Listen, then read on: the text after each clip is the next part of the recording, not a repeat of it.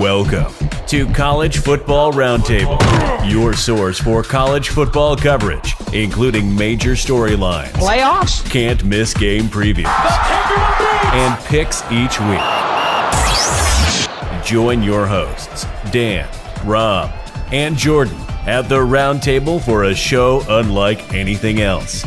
As for Football presents the College Football Roundtable.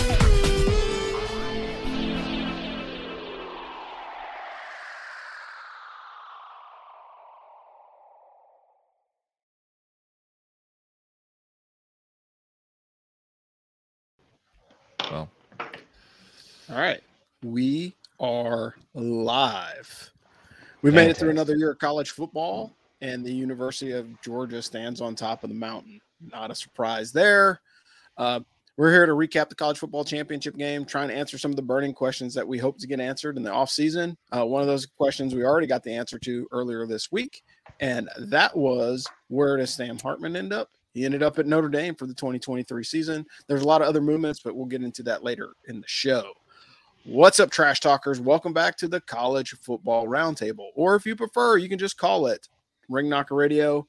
But we have modified that again for this year, and we're now calling it two O's and an NCO. So we got two people uh, already watching in the in the. Uh, the so you guys have any comments? Feel free to jump in and uh, say what's up. Let us know what you guys are doing and what you're talking about. I'm your host, Rob the Angry Colonel, calling out of the center of the universe here at Fort Bragg. We got Dano Ikabesa out of coastal Connecticut and Trigger Joe out of the home of the big house. How is it going today, guys? yo, man, good. Uh, a little sad about how hard the Horn Frogs went down, and sadder still that college football is over. You know, what can you do? I got so busy this year with Azure football and just life that I feel like I personally took college football season for granted a little bit when we were in it. Um, you know, and and that sucks because now it's over. And you know, I got to see Army Army play a bunch. Um, but I didn't see as much of the regular college football as I might have wanted. So, you know, that was cool. Yeah. Uh, Yeah. Joe, how about you? Um. Uh, no, no, I was uh, exactly the same sentiments as Dano. You know, seeing the college football season, and it's always like a day of uh, like diet morning or morning light, where you're almost like grieving. Uh, but yeah, I love college football, so seeing it go is, is a bummer. And, and it would have been nice to see the Wolverines playing for a natty, and that's what I was really hoping for until I saw Georgia strut out of the tunnel last night. And now I'm glad somebody else took that whooping because that wouldn't have ended well for anybody. Ohio State truly did give them the best game they had in the playoffs and pretty much all year. So, Yeah. yeah, Yeah, I, I I will agree with you on that one, Joe. But one of the other things that uh, I I want to talk about real quick is how about the Penn State running their freaking wing tee during their bowl game? I thought that was super super cool. I was like, whoa, this is like way way throwback to like back when I was in high school running the wing tee, which is a great offense.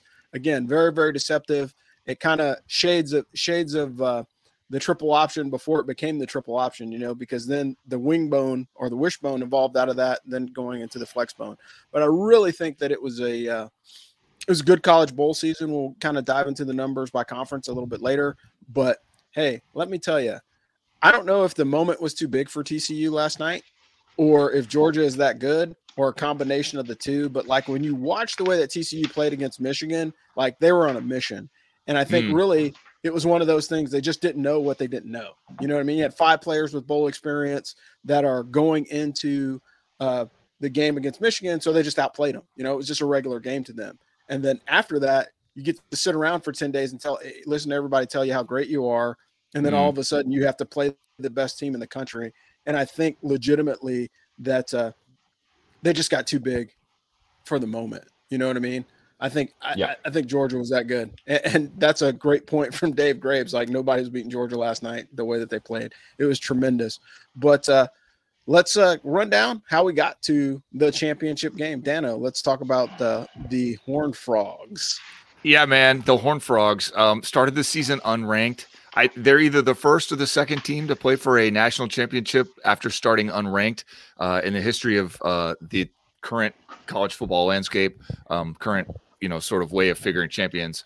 First year coach Sonny Dykes won the AP uh, coach of the year. Previous stops were in California from 13 to 16, and then the Southern Methodist University from 18 to 2021.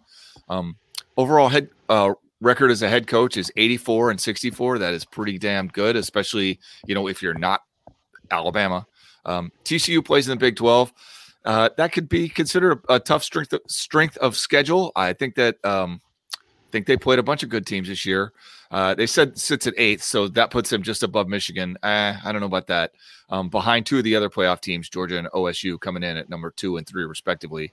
Uh, and then, friend of the show, Chris Vannini, said on Twitter that he thought uh, TCU had the best season of any team that didn't actually win a championship this year, and I thought that, that was probably too true. I mean, if you think about it, they come in with no expectations. People are picking them to finish at best seventh in the Big 12. Uh, they lose the Big 12 championship game. Obviously, they got smoked last night, but nobody had them getting half this far this season. And, you know, think about this quarterback Max Duggan actually lost the, the starting job in preseason camp. So if the Horn Frogs actual starting quarterback doesn't take a key entry early in the year, like we never even see this team emerge. That's crazy, man. Yeah, I, I, mean, they were talking about the they were talking about TCU's record, you know, during the broadcast yesterday. Like they were like what six and seven or or like yeah five and seven last year. Uh, they, five it's, five wins last year. Yeah, yeah. yeah they so were middle of the road team with a good defense, and that was about yeah. it. Yeah, so when you really think about it, man, that that's pretty impressive. You look at the notable wins that they had. Of course, they beat Kansas when they were undefeated. They beat K State, which was great the first time. They lost split basically with K State.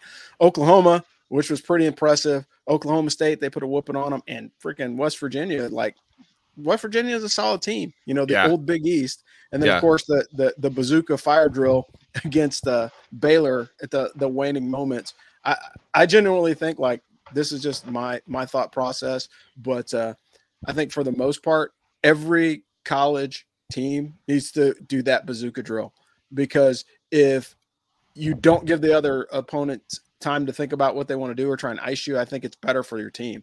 You know, because the kickers get inside their own head, and like Dan said on the on the preview show last week, like you're kicking in front of 11 million people. Like, good lord. Yeah, yeah. You know, can you mean? imagine? Like, like, not, like not the even, most I've ever competed in front of is maybe two grand, and that was a lot. Like that was that was freaking deafening, and I can't even imagine 11 million. Like that's mind blowing. Yeah, and, and, you know like and you know that kid is is a basket case because like Ruggles is like he never missed a kick, and that's one mm. of the hmm. other things. It's like like I said, there's a kicker that's my classmate who will not be named, but everybody knows who he is. That was Mister Automatic for years, right? Never missed a kick, and then when we get into a bowl game against Auburn in the Independence Bowl, he misses, and that was like what happens? Because like sometimes the pressure of the situation it could be the hold it could be the wind it could be any number of factors. It's a multifactorial factorial problem. But at the end of the day you know like I, kickers i think kickers in that situation they just get cranked a little too tight in that big game kick yeah. you know and they're not they're not swinging with their natural muscle memory you know they're trying to force it. And so you get a kicker out of rhythm or something. I mean that's you, you, you don't know where that ball is going because they've got one way of doing things.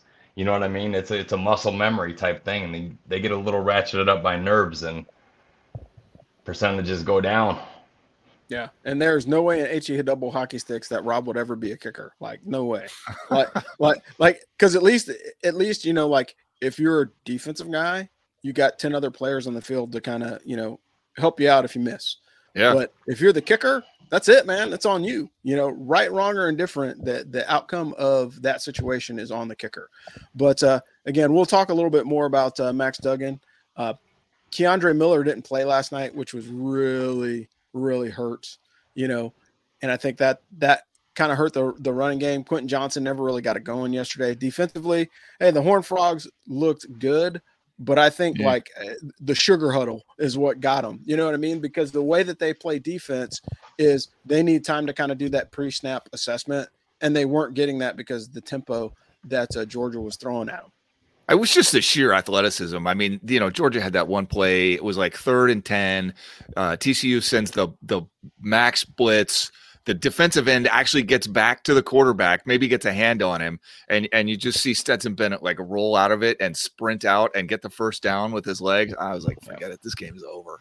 Yeah. Like, well, the other part me? of it, yeah, the other part of it is is like you know, freaking doggone uh That's not very nice, Greg Anicelli. We know that's you, but uh, I will tell you the uh, the problem is the the guys that uh, actually ran into that play like they, they just couldn't stop him because of the athleticism. And the other piece of it is is like Stetson Bennett is old enough to get a discount on renting a car.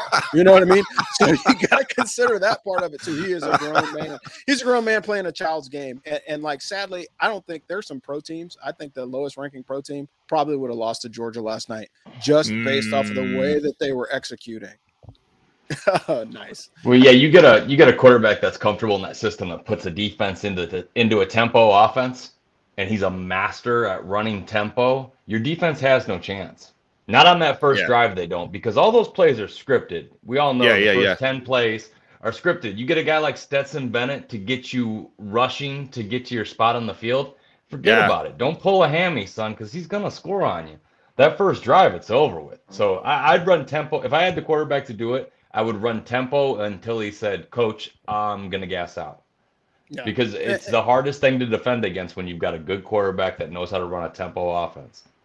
Yeah, that, that's that's fair. And let's since we're already talking about it, let's move on to University of Georgia. Joe, what do you got on, on these guys? All right. You know, Georgia ran the table, started one, finished one. Hats off. You know, the Kirby Smart, another uh, Nick Saban system coach. He's coached pretty much everywhere in the South, and uh, he's been at Georgia since 2016.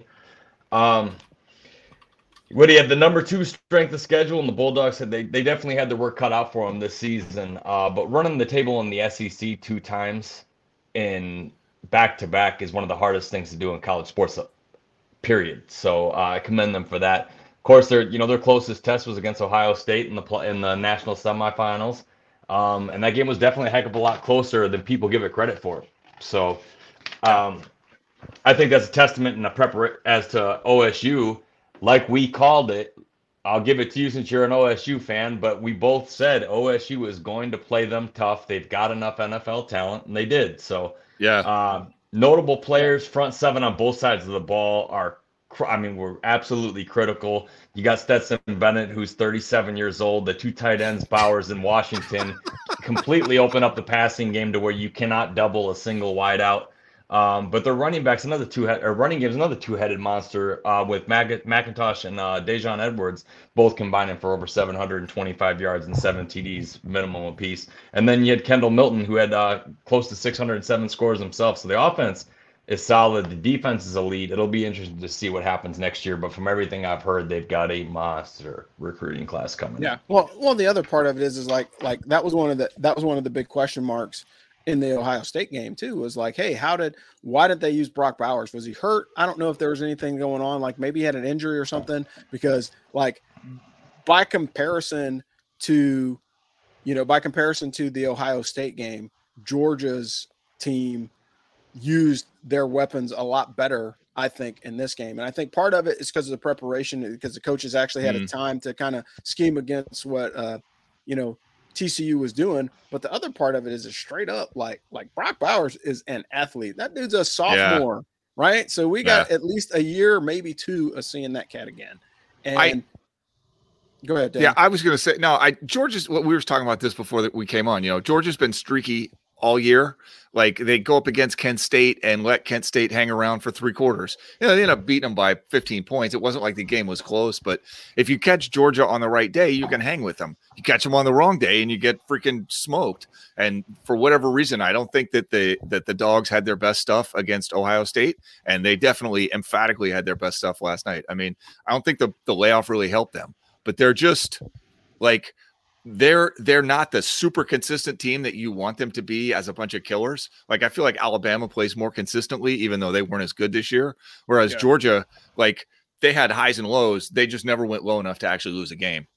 Yeah, for sure. And, and I think I think part of it is is the the whole discussion of like preparedness. Like, I don't, dude, Kobe Kirby Smart like I would have loved to be in that locker room as they're doing film analysis because they dissected that defense. Mm. And you know, hats off to Todd Monken for for calling the game that he called as the OC because like they were creating space that just shouldn't have happened. Like who runs a freaking middle screen with a wide receiver? Like nobody. And I've got a better that, question. what didn't work? Yeah, Nothing. Everything list. worked. What, like what didn't just, work, boys? They, Yeah, they'd I- run a trap for 10 yards, like every time. It was great. I mean, just anything inside handoff, 12 yards. Just It's like, well, the triple option are you gonna flea do? flicker with the backup sophomore quarterback didn't work, but that's about it. Yeah. Well, and, and, Everything and, else, and we'll toss. touchdown. Yeah, we'll we'll toss this out to the peanut gallery, but I think there was what only two punts on the Georgia side. But what are you guys thinking a- a- about the the offensive performance of Georgia last night? I think like that was truly one of the most high powered offensive performance that I saw all season. Yeah. You know, and, and particularly from Georgia, it was just like, man, these guys can't stop. Like, and Yeah. the, the sad part of it is, is I don't think they let off the gas at all by any stretch. You know what I mean? Because they were just executing their offense. And again, it goes back to, you know, this isn't this isn't like you playing NCAA, you know, on on a video game console and you run up the score because you're trying to showboat on your friends. It literally is them just executing an offense and and they just couldn't stop them. Yeah, it was it was like we've been waiting for them to break out and have that game a lot. And the only other time I, I didn't watch Georgia play every game, but the only other time I saw them look like that good was in the game, the home game against Tennessee. Um, Yeah. you know they they that team did not show up every week, but when they showed up, they they just crushed get uh crushed teams. Tennessee is a good team, and they smoked them. So what are you gonna do? Yeah. Is it possible with the sure. talent gap that we saw last night? Is it possible that Georgia just got bored going into some games? I played on some teams where we were poorly coached, and you're going up against a team you know you're going to beat. Sometimes it's hard to get up for those games. Hmm. So I don't know. Maybe going into Mizzou, they were a little sleepy-eyed, like this isn't even exciting. And you know, I'm not saying that to knock on these teams that they had close games with, but their defense didn't play uh, 37 points better against TCU than they did against Ohio State. You know what I mean? I think some games uh, you're just a little more up for. I mean, after what Michigan did to Ohio State, I don't think Georgia was really worried about them, and that's uh, that's why I thought Ohio State had a better chance. Because I do agree that they probably played better against TCU, but not 35 points on defense better. You know, Hmm. I, I feel like they, yeah. That's fair. Well, and here we are. So Georgia won all of its games, is making the SEC the conference to beat again. They are in the driver's seat, and it sucks because the last four college football playoff winners have come from the SEC. So you've got LSU, you got Bama, and then now you have Georgia twice. It is insane the the depth in the SEC. And then the other part of it is is like, hey, look, we watch the you know we watch these football contests week after week after week hoping to see some improvement. And now with all the well with all the conference realignment how does the sec look? You know what i mean? Mm. like you've got you've got the texas conference is now collapsing because everybody is leaving to go to the sec then you've got you know the pac 12 is moving. You got ucla you got usc that are going into the big 12 i personally think that is a horrible move but that's just Yeah. that's my thought I don't really like it either, Conrad. To be honest with you, I like when. What are you gonna tell a kid that wants to play at Southern Cal? Like, hey man, y'all fired up to go play this game Halloween weekend in Iowa? Like, no, no, I'm not at all. For any reason, Coach. I'm from Los Angeles. I don't want to go. You know, like I think that's gonna hurt recruiting a little bit. yeah I mean, i think But, uh, who knows? Some of these teams are signing up to get curb stomped by Arkansas, you know, every year for the next five. Yeah, yeah, you know what I mean. And like, and Ar- and True. Arkansas is like a also ran in the SEC, but I guarantee you they will put the whooping on some of these teams. And the other part of it is, is like, hey, Lincoln Riley, you better start studying up on how to or find a damn good defensive coordinator because Yeah. you cannot play Pac-12 defense in the Big Ten. Like, Yeah. Oh, sure. you- he- Oh, sure. gonna- He can. Let him try. Give him a yeah, chance. like, like I want to see like like you're gonna you're you're gonna see some scoring records broken because you know it's gonna be a race to a thousand points in both of those things and and, and like I said I think they're I think Got to highlight one- David Graves' comment here as a UCLA fan. Yes, we exist. Uh, growing up, I don't like UCLA going to the Big Ten either. Yo, what a world! I mean, I- this we we have the only UCLA college football fan here, and Yeah. wha- how weird was it that they played the game in Los Angeles? I mean, stadium's beautiful. Don't get me wrong, but oof. Yeah. Yeah. And I and I think that's a, that's a true statement too. What Brendan Jones just said: the the money whoring in FBS uh, shows no bounds. They they stand by tradition until they can get another nickel, and that's true. But again, that, that I think that's partially why the playoff expansion has happened because we're starting to see parity at least in the playoff, right? So when a team yeah. like TCU can come out of nowhere and make it to the national championship, like granted they laid an egg, however. I don't think it was well. I can't even see that they laid an egg. They just got outplayed by a much better team. But well, if you expand the playoff, then you get much more compelling contests like that. So you can have an Ohio, you know, you can have an Ohio State Georgia contest that's pretty compelling, but that's like four to six weeks out from the national championship. So that makes it that much more interesting, at least to watch. But the reality of it is, is about asses and seats. And I don't know if you like. I saw uh, another guy on YouTube. He was talking about ticket prices, and one of the things that they said was ticket prices fell by like 30 per like by 60 percent when wow. TCU won. So like the lowest, yep. like your top tier seating was like twelve hundred dollars for the nosebleed seats, and that was before any of the playoff games happened. And then when Ohio State played it close, everybody was kind of happy. When Michigan lost to TCU, then you saw the numbers drop off significantly. So the tickets went from like thirteen hundred bucks to four hundred dollars.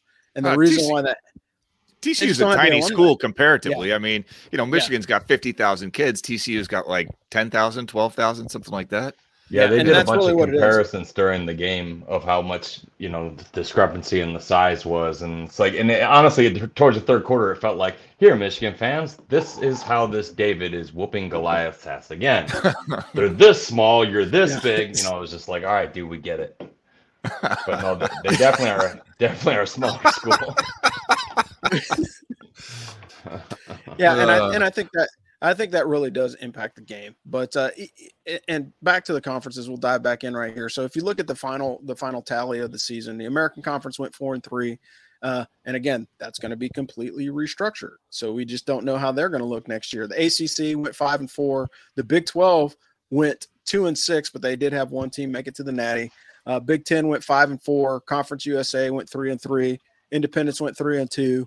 Uh, the MAC went four and two. Mountain West went three and four. Pac-12 went three and four, and SEC went six and five. Sun Belt went three and four. To be completely honest, I legitimately think that uh, I legitimately think that the the the group of five conferences did better in the bowl games. Like, hey, yeah, like yeah, let's talk about let's talk about Tulane putting it on freaking USC right now. Granted, oh granted, like there are some serious like tactical errors. Like, look, you never fair catch when you're that close to the sidelines. Just let the ball go out of bounds. Like either it bounces and goes out of bounds and you get a penalty, or it rolls into the end zone and you get a touchback.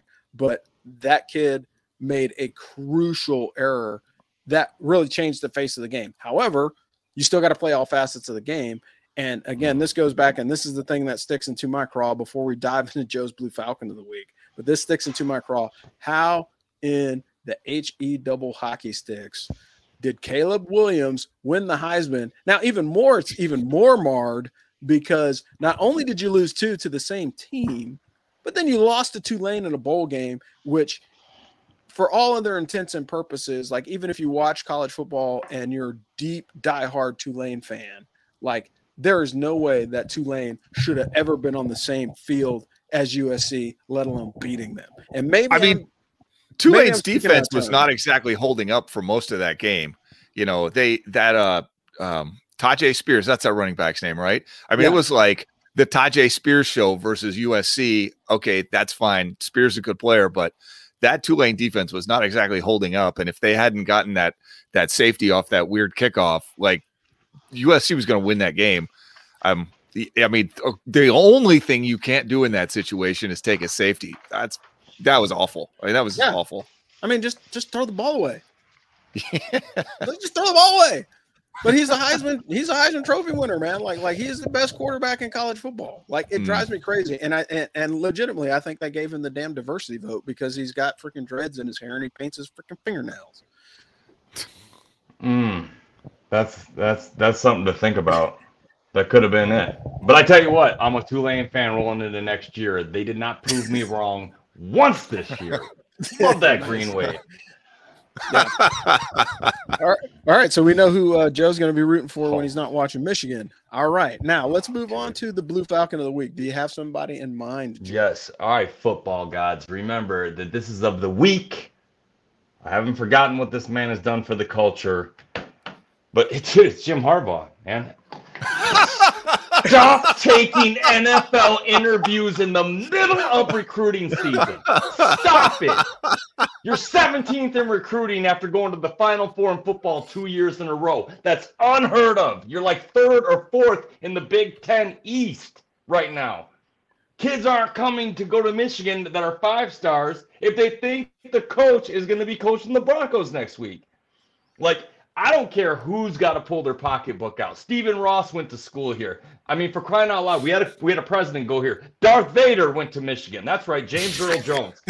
Dave Portnoy of Barstool Sports. Somebody pull their pocketbook out and sign Harbaugh to a contract that says no more NFL interviews, not during recruiting season, because you're gonna give Trigger Joe a heart attack. But for this week, I'm so that's two. We did two interviews with the Panthers and the Broncos. So uh, for this week, it's Harbaugh for doing that during recruiting season because if you're a mother who's very protective of your son and one coach might be leaving and one coach might, it's a really easy decision. Michigan's going to lose out on that recruit. So there it is. Can you tell it got me triggered? It's a little close to the heart. Sorry, fellas, if I got a little, little, little animated on that one. But man, it drives me nuts because it's right all over ESPN. It's almost like they might as well say, "Hey, Joe, Harbaugh took another NFL." That's what the story feels like. It's like they're saying it to me because when he goes and does an interview, that's first headlines. It's the first one I see. Oh, he sat down with another NFL team. Cool. Would we lose four or five stars out of that? All right, no big deal. Hope it went well. Like Where- the they- Minnesota they've- one. Two, go They got him going to the Panthers, right? It, that's the latest thing I think I've seen. I don't follow Yeah, he like did the Broncos interview after that. So, yeah, he did. okay. He, he did. He did the Broncos and the Panthers, and there's one other team that was out there. I forget which one it is, but this this is all I'm going to say. This is Ryan Day like this every time. Come on. He's like, come He's on almost down. got he's almost got his will be pulled down over like uh, is he still there? He's still there. He's leaving. He's leaving. All right, let me know.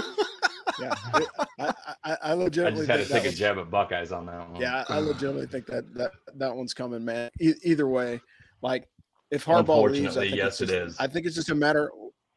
Well, I think really what it is. anybody is anybody remember it's Brady Hoke? Anybody remember Rich Rodriguez? Huh? Somebody pull out a check and sign him now. I my I, I'm 42 years Yeah. old. I can't go through another period in my life like that. I don't have a lot of hair left.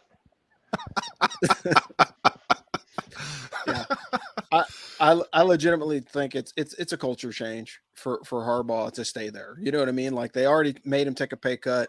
He's got a whole bunch of younger coaches along along the staff with him. So I think it just it, can he still connect with the players? And I think if he still has the ability to connect with the players and coach, I I, I think he's good.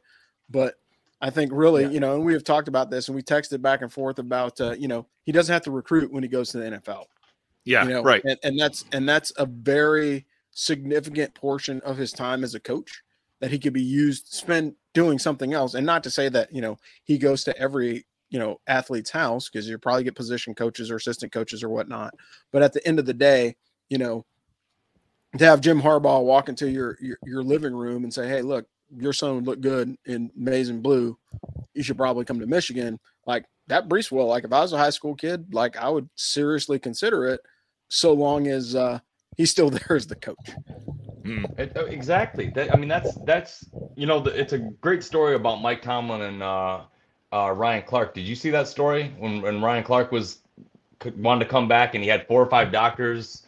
Pittsburgh Steelers head coach for anyone listening that doesn't know who Mike Tomlin is, but he was sitting there and Ryan Clark had a bunch of doctors say, you know, I can go, I can play, and of course, like Ronnie Lott cut my finger off, I want to go back in the game.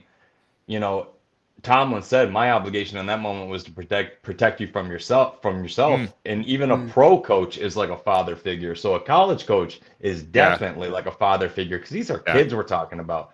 And Yeah. You're not just gonna change my father figure's face and name and likeness from and me to go, oh yeah, I'll still blindly walk into that as a leap of faith. You can't I mean, you can't even ask a kid to do that. So I understand the recruits leaving if he's not gonna be there. And I fully expect it. That's why I want someone to sign him so he stays. You ain't gonna replace him. David Yeah, Graves asked, wasn't that for a game in Denver? I, I got to be honest, I have no idea. So I figured I'd throw it out there.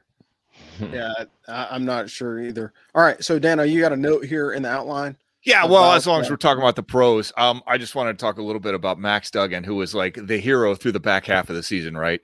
Um, yeah. He's already declared for the draft. Apparently, he had this conversation with the Cowboys, and they're like, "Oh yeah, you know, you're probably going to go on day three. So first off, I'm scratching my head there because as a day three recruit, uh, day three uh, draft pick, he might be able to make that much money through NIL at TCU, like probably. Um, so anyway, he's 6'2, he's 210, four year starter, 25 and 18 overall in that time with two truly outstanding seasons, almost a 64% completion percentage passer in the last two years, 32 touchdowns versus eight interceptions this year. I don't think anyone thinks TCU was getting anywhere near this game without Max Duggan under center. What does this guy have to go to do to get into the top three rounds the first two days of the draft? Like I can see taking Bryce Young ahead of, ahead of Max Duggan. Can see taking C.J. Stroud. I thought Stroud played very well against Georgia, better than Duggan did.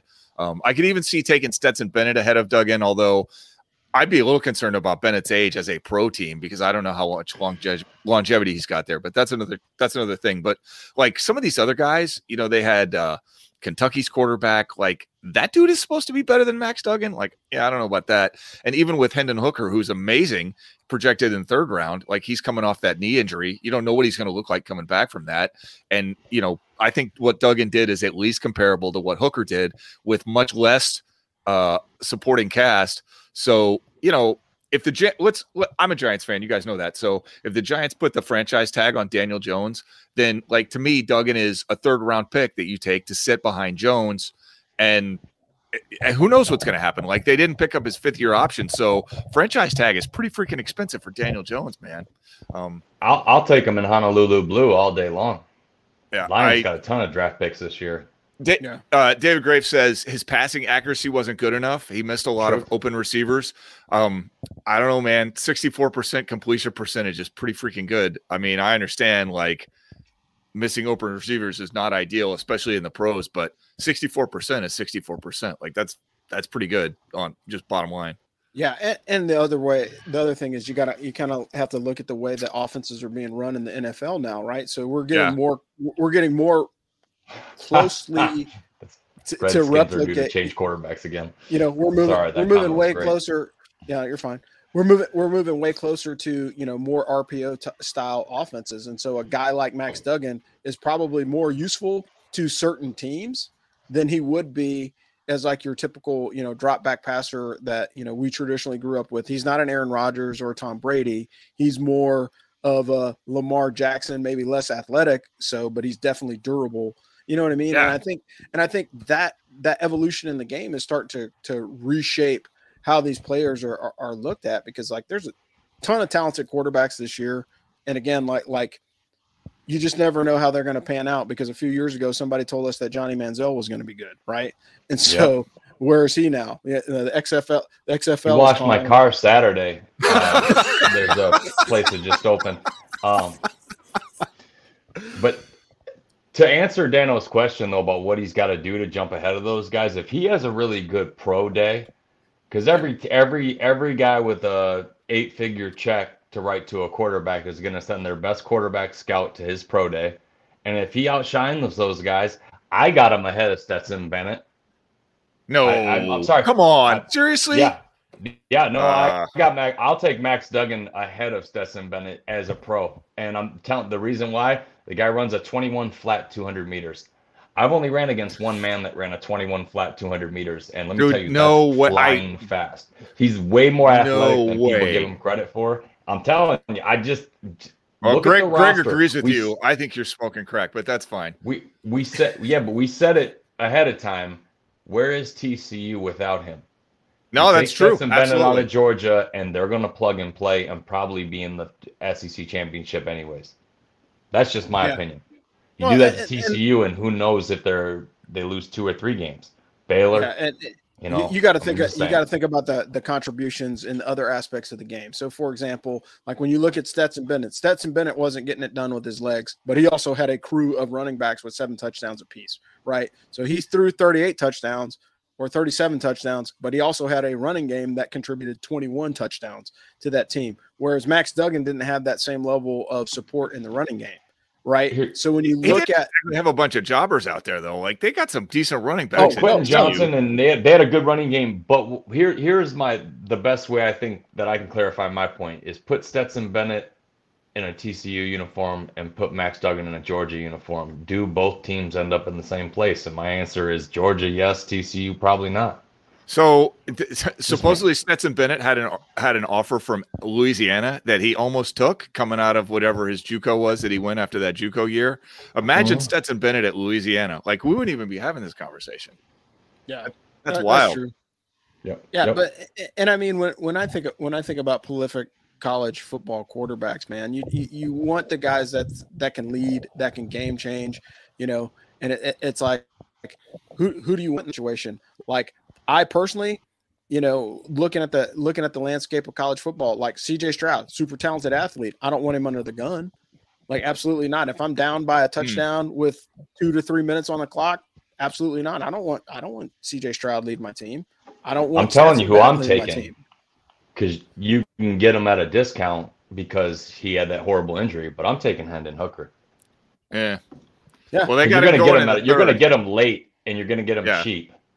Yeah. So I mean, they, are talking about him going in the third, and I think he had a good chance of being in the top five, probably in the high second at the latest without that injury. So that's that's Look probably at him true. healthy against Alabama. I mean, yeah. that dude. Well, and, well, and the other part of it is really is based off of the, based off of the team that drafts them is what's their expectation to play that first season. You know what I mean? Because a lot of these teams are now like playing for the long game, and so if they're playing for the long game, like yeah, I could I could spend a first or second round draft pick to get Hendon Hooker if I know he's going to sit on the bench for a year or do some you know some cleanup time or whatever to make sure that yeah. he heals up properly. Because I think like that's a steal because if everybody else is going, uh, you know, third round, maybe early fourth, like he might be the guy that that gets picked up, but yeah. like it's so hard to tell because you just don't know what the teams are what direction the teams are going. You know what i mean? And that's the thing that makes it you know the big question mark. And of course yeah the other part of it is is like we got these growing like again like these guys got freaking walkers in college because they're so damn old playing quarterback. Yeah. you know? Like we are yeah. we like the whole extra year covid eligibility is a pain in the butt. And and i will be glad when it's over just because like these guys i get it for name image and likeness. You're perpetuating your future by collecting all this cash, but you're hurting your your potential opportunity in the pros by sitting back and trying to stay in college because the difference could be one play. Like in well, Hendon Hooker's case, it absolutely was. So so there's fewer scholarships now for younger players because older players are hanging out eating up the money. And that's not fair. Like that's you're just sort of shifting things around a little bit. Like there, there's not an infinite number of starting spots even in co- even in college. Like there's more obviously you know and i would say everybody at a certain level is probably going to get an opportunity somewhere but it it's crazy that dudes are just like hanging out because if you've been in college for six years then that's somebody that's like up to two years of their time that you just took yeah well, you're in there for six and and you're asked best to have a master's degree and not some underwater basket weaving or you know elementary communications or some goofy shit like that because it's like look you're you're wasting your time and marketability vice the guys like and i use larry fitzgerald as the example of the dude that still pursued his degree while he was a player you know oh a and, lot of guys do that yeah yeah That's you know what i mean yeah. But what I'm saying is is to have that opportunity to continue to do that. Like you could still do that as a pro, whether yeah. you play four years in college, three years in college, whatever and yeah. it's just it's just prudent to do. It's like it's hedging your bets in case you yeah. get an injury or something crazy like. That. I mean, I told my own daughter that when she was talking about potentially taking a year off. I was like, "Look, college is not going anywhere. You know, you want to get a job, like get a job. I don't care. You know, it's yeah. fine." I I think with that NIL, I think the bonus to the actual community and and to the contributions mm-hmm. that these young athletes can make, I do believe they're showing them and making a stronger version of themselves than they normally would because they understand their value. They understand how to market themselves. They understand that maybe football can be a springboard to get my foot in the door at other places, just like as a veteran. Sure, yeah. I'll use that tag to get my foot in the door and then let my we'll judge on meritocracy after that. But um, I think it's real, a really great tool to show these guys um, that hey, you can make some money outside of the arena of football in case you do blow a knee out or something like that. Um, you're not in a terrible position, and you understand the business world a little bit better.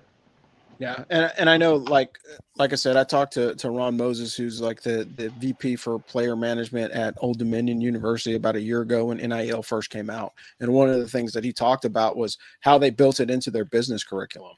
So, like, hey, look, if you're going to do NIL, we're going to grade you on how well you manage your money or how well you manage your likeness.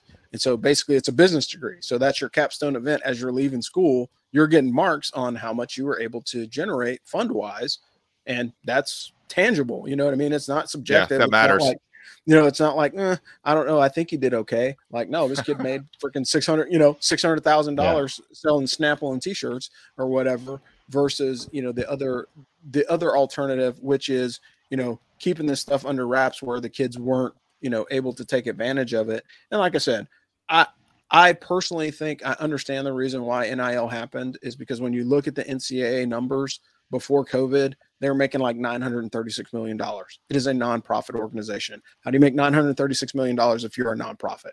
You know and if you are where is that money going? Where is it being directed yeah. to? Why? You know, who's who's skimming off the top? Because nine hundred, you know, nine hundred and thirty-six million dollars is basically a billion dollars. So where do the other sixty-four million dollars go? Like that's my question. Right. But uh, yeah, we'll we'll throw it out there. Comments from the Peanut Gallery, man. We like having you guys on here. I think this is pretty cool getting to have the interaction with you guys. Any comments, anything that you want to get some final thoughts on before we kind of wrap this thing up and and close out the show? And the Firsty Club is silent. But uh, for the first time ever. yeah. Well, yeah, like I said, I, I, just wanted to highlight a couple quick before we get off the air. And uh, this is the, the college, but don't, don't be afraid to jump onto the Ask for Football website and explore Ask for Lax and Ask for Baseball. So Dano and James are going to be covering baseball and uh, lax in the in the spring, winter, spring timeframe. Uh, the Army men's team dropped a close one last night to uh, to Colgate 77 to 75 in Patriot League play, which really, really sucks, you know. Uh, the women's basketball team is currently eighth in the Patriot League, and they lost to uh, the Colgate women's basketball team 65 to 52. There's still a lot of play to go, but Army has their work cut out for them because, uh, yeah, you know, they're struggling. The, the women are struggling. Yeah, the Patriot League has always been tough for Army, and, and it's it's hit or miss, uh, like with the women's team. And I still have never understood that the entire time. You know, watching basketball at school, both men and women's, just getting over the hump. And Colgate has always been a habitual thorn in the Black Knight side, particularly when it comes to, uh, you know, when it comes to Army basketball play. And then one final note that I have to have, and I put this in here just last minute because again, like there are some damn unsung heroes out there. So your athletic trainers, man, like if you have an athletic trainer in your life, give them a smack on the back and say thank you because uh, Eric Huss had a pretty scary injury over the weekend at uh, during the hockey game. Uh, got got a freaking skate across the neck, which is crazy. Never heard of that one. Yeah, and uh, Rachel Leahy, who is the uh, the athletic trainer, she basically jumped across the boards, patched this kid up, and basically held him together long enough to get life saving care, which like he could have bled out wow. very very easily. And uh, she, she literally saved his life. And Huss is back at the academy today. So he's back. I don't know if he's going to be playing anytime soon, but I mean, to have something of that significant happen, you know, and and not end up poorly is is great. And you know, hat tip to her because I think that was a really great opportunity for her to uh, to step up and show you know the necessity. And like she graduated in 2016, so that makes she's like just under 30 years old. And she's yeah. not a soldier, and for somebody to be able to react in a moment like that, that takes some really good training and it's a really great reaction. So I really appreciate her efforts you know? And again stay on top of all the rest of the army sports. You can go to the uh, to the army west point website. That'll have all the listings of what's currently going on what's televised and everything else in between those times when you're going to the ask for football website and checking out the articles that dano and james are writing. But so again we got we got a question about predictions. Um I, I just real quick the uh I, the lacrosse team has definitely got to be in rebuilding mode after graduating a bunch of really good seniors last year. Um, I think baseball has a decent chance to repeat as Patriot League champs. I mean that that's like a machine over there. Although they got a new coach, uh, we'll see how it goes. But um, I mean, who knows? You know, last time I thought lacrosse was gonna be rebuilding. They actually made it to the national to the uh, pay, um, national tournament, the championship tournament. So, I you know crazy things do happen, and they've been recruiting very well. But anyway, as far as as far as predictions go, just want to drop that in there. Sorry, Rob, I cut you off. No, you're you're, you're fine. And then uh, the other, we got a late comment from uh, from Ray. Uh, anybody watching the Coach Prime show? Yes, I'm watching it. I absolutely love it. I think uh, I am a I'm a firm believer in Coach Prime. You know, I was yeah. believe it or not bef- before I even started watching Army football religiously. I was a Colorado Buffaloes fan for many many many many years, and uh, you know I used to like them because of the talent, the offense that they ran, the way that they were able to win. You know, like Colorado was one of the only teams in the country that could compete with Notre Dame when Rocket Ismail was playing. For those of you guys that are old enough to remember that, and I am, you know, I am bringing, you know, bringing Coach Prime to UC Boulder, like culture shock for all for all parties involved. I'm sure because he's a he's a way different guy. He's a Southern dude. You know, that's just the way that he is. Coach Prime has some swag, and if you are not watching that show, uh, like if you watch anything, there's two things that you need to watch. So there's a YouTube series that came out around 2016 called uh, I Believe, and that's actually the Colorado, like the year that Colorado went like 10 and 2. That's a mm. great series to watch because they were talking about uh, they were talking about how the team kind of built itself up to get to that point where they were winning. But then the other part of it is is um, watching watching Coach Prime interact with his players, and yeah. like his whole like uh, that whole coaching staff, like I would go play for those dudes right now, and I'm almost fifty. Like if they were like, "Hey, suit up," I'd be like out there, regardless of who it was, because all those cats were were, were pretty awesome coaches, and I hope that uh, some of those guys get opportunities because he left. But I also think you know his opportunity in Colorado is is going to be huge. Yeah. Well, the other part of it is it kind of puts him in the driver's seat. Like if he recruits well, like Colorado could win the Pac-12 in a year or two, yeah. just because of the restructuring of the league, right? Yeah. And like that's something that we're not even talking about. And so, like with the playoff expansion, like don't be surprised to see them in 2024, 2025 playing in the playoff. And hey, look, say what you want about uh, Deion bringing his kid with him as a tra- in the transfer portal, but Shedeur Sanders, like that kid's a stud. Yeah. Why why would he not bring him? Isn't he like a four or five star? You ain't yeah. playing you ain't playing for Coach Prime unless you got the stuff. That's all there is yeah. to it. I don't care if you're his, his, his flesh and blood or not. He definitely ain't gonna put that kid on front street to get blasted in front of the nation if he doesn't have the talent. I think he believes in his son. And I'll, I'll give you a prediction for next year. College uh, Colorado goes to a bowl game, and within yeah. three years plays for the Pac-10 championship or Pac-12 championship.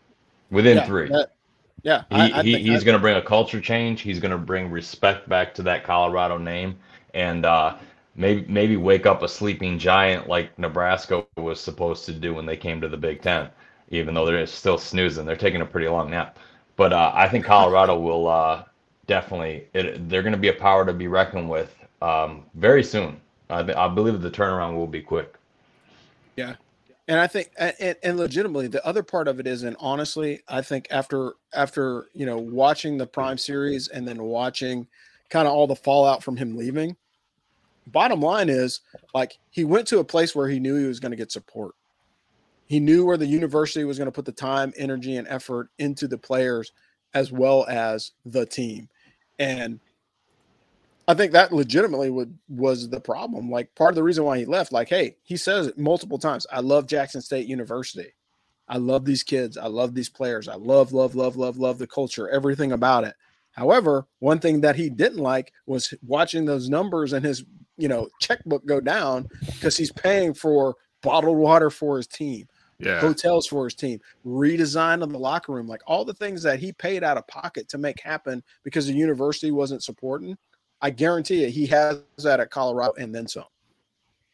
I will. pause. He's still paying. Be- yeah. Yeah, because of an because of an obligation that that you know he incurred by telling them that he'd help with their training facility upgrades. He's still paying. Um, and that's the thing about Coach Prime is that like if you're not a believer, just follow him for a little bit. Show me a chink in his armor where he's full of you know what or a gimmick. He's not. He's not. He's different. That's for sure. He's not your cookie cutter standard coach, but that dude commands respect. Um, and he's going to make sure his teams command respect. I, I think it's going to be amazing to see what he does at Colorado because you're right, uh, Colonel Rob. He's going to have the checkbook backing him up. Yeah, and, and ultimately, now in the days of NIL, guess what? The checkbook is a weapon. You know, as mm. far as developing your team, and I think a lot of people are starting to to to wake up to that fact. You know, for a fact, like you know, even even the controversy with Nick Saban talking about JSU, and like that's in the first episode of the Prime show, and Prime was like, Nick Saban's my guy, man. I'll just go talk to him about it. And like they're shooting an hmm. Aflac commercial and they're sitting in the trailer and they have a conversation. And Coach Saban is like, you know what I meant? Yeah, I understand because I know you because we have these conversations. We talk as professionals about our respective universities, and I get it. And at the end of the day, these coaches, you know, like there are going to be some schools like think of this and and this is the most mind-blowing thing and then i will close the show when i think about this. But like look at it this way there are players right now in college football that have the earning potential to make more money than their coach. Wow. That's crazy.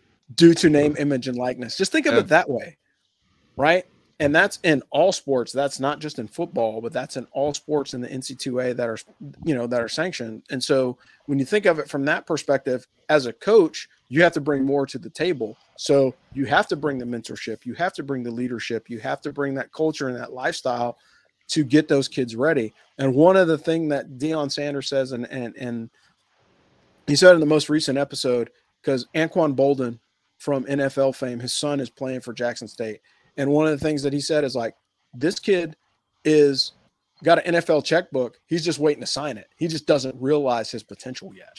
Mm. And so to have a, a, a, coach with the caliber of Coach Deion as a athlete to say, you know, to say, hey, look, this guy has a ultimate potential to do big things in the pros. That shows a strong belief in the kid. And like who who doesn't believe that? Like if your coach told you like you can play in the NFL, you're going to make it to the Olympics, you're going to be the next big thing in your respective sport. Who doesn't want to follow a guy like that? You know, particularly if you know their acumen and, and whether or not it's true. All that being said, we'll go one last time around the horn. Joe, any last final thoughts before we close this thing out and we uh, go into slumber for the next 10 years? hang hang on tight, gentlemen to August. It will be here soon. I know the other sports aren't the same, but there'll be enough. It'll get us through. And uh, anybody listening with a checkbook in the in the Michigan community, sign that man so I don't lose any more hair, please.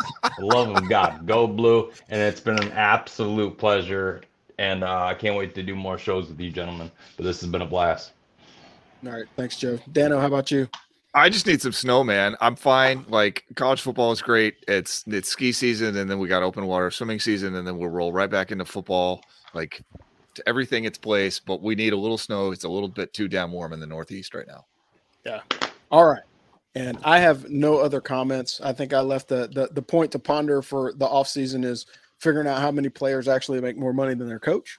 So that'll be that'll be interesting research project, a deep dive in the off season to see what happens. I can almost assure you that it's happening in uh, a lot of the the the Title IX sports hmm. because mm. those gals can market themselves a hell of a lot better than uh, some of their some of their uh, counterparts. I guess would be the the right way to say it. However, for the last college football roundtable of the 2022-2023 season I am Rob, the Angry Colonel, coming to you out of the center of the universe. We've got Dano Ikabesa coming out of coastal Connecticut, and everybody's favorite, the NCO of the two O's and an NCO, Trigger Joe, out of the home of the big house. And we thank you guys for checking us out, and we will talk to you guys later. Thanks. Beat Navy. Beat them. Thanks for listening to the Ask for Football College Football Roundtable. Tune in next week as the AFF team brings you more hot takes and college football analysis. We'd like to thank our sponsor, ByreBarn.com. ByreBarn.com is the world's first platform to perform online auctions and sales for farm animals.